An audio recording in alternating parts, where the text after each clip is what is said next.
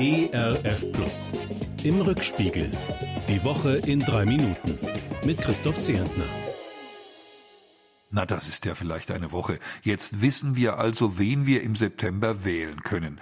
Ich schmunzle bei dem Gedanken, dass es doch tatsächlich eine ganze Menge von Kindern und Jugendlichen in Deutschland gibt, die noch gar nicht erlebt haben, dass auch Männer Bundeskanzlerin werden können. Oder eben, wie heißt das noch? Bundeskanzler. Zur Auswahl stehen diesmal die grüne Annalena Baerbock, der schwarze Armin Laschet und der rote Olaf Scholz. Scholz ist ja schon lange Zeit Kandidat. Laut Umfragen sollten seine Genossinnen und Genossen aber nicht gerade von einem Wahlerfolg träumen. Die Grünen dagegen stehen schon lange in den Umfragen hervorragend da, und jetzt haben sie auch noch das Kunststück geschafft, ohne parteiinterne Raufereien ihre Spitzenfrau zu bestimmen. Erstaunlich, souverän, fast möchte man sagen, staatsfraulich. Die CDU-Männer dagegen, umfragentechnisch immer noch knapp vorne, haben uns eine Woche lang vorgeführt, wie man es auf keinen Fall machen sollte. Doch jetzt haben endlich auch sie ihren Kandidaten. Mal sehen, wie Armin Laschet sich nach dem Fehlstart schlagen wird. Auf die drei, auf sämtliche Parteien und natürlich auf uns alle kommt ein sehr spezieller Wahlkampf in sehr speziellen Zeiten zu. Wir können nur darauf hoffen, dass die ohnehin schon tiefen Gräben in unserer Gesellschaft jetzt nicht noch tiefer werden. Bundestag und Bundesrat einigen sich in dieser Woche auf die Bundesnotbremse. Weil das Verordnungsdurcheinander von Ländern und Kommunen das Coronavirus nicht stoppen konnte, sollen das jetzt klare Vorgaben von oben schaffen. Ich frage mich, warum die nicht schon vor einem Jahr möglich waren und ob die Maßnahmen, auf die man sich jetzt geeinigt hat, das Virus tatsächlich werden stoppen können. Dringend wichtig wäre es ja.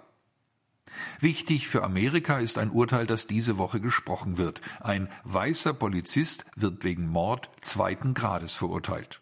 Fast neun Minuten lang hatte er auf dem Hals des schwarzen George Floyd gekniet, obwohl der um Hilfe schrie. Das erschütternde Video der Szene ist um die Welt gegangen. Das Urteil macht hoffentlich allen Menschen mit rassistischen Ansichten klar, Menschenrechte gelten, unabhängig von der Hautfarbe, die Opfer oder Täter haben. Christinnen und Christen müssten das eigentlich längst begriffen haben. Jeder Mensch ist Ebenbild seines Schöpfers. Ganz egal, ob er oder sie schwarz oder braun oder weiß oder lila gestreift ist. Dem Kreml-Kritiker Andrei Nawalny geht es schlecht, sehr schlecht, sagen seine Ärzte, die ihn nicht behandeln dürfen. Den Regierungsärzten traut Nawalny nicht, deswegen ist er seit Wochen im Hungerstreik. Wladimir Putin will die Kritik und den Kritiker totschweigen. Solidaritätsadressen und Proteste auf den Straßen werden brutal beendet. Russland scheint in Sachen Freiheit und Umgang mit Oppositionellen auf dem geraden Rückweg zu alten Sowjetzeiten zu sein. Eine gefährliche Entwicklung, auf die Europa, USA und der Rest der Welt hoffentlich angemessene Antworten finden.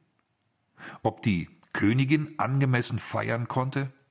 95 Lebensjahre bei guter Gesundheit und wachem Verstand, das ist eigentlich ein echter Grund zur Freude.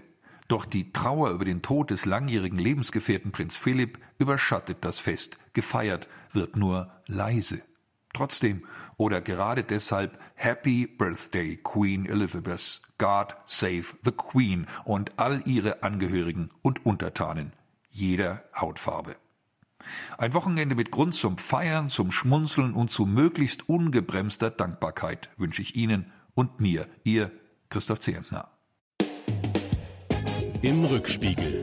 Auch in der Audiothek oder als Podcast auf erfplus.de. ERF Plus. Gutes im Radio.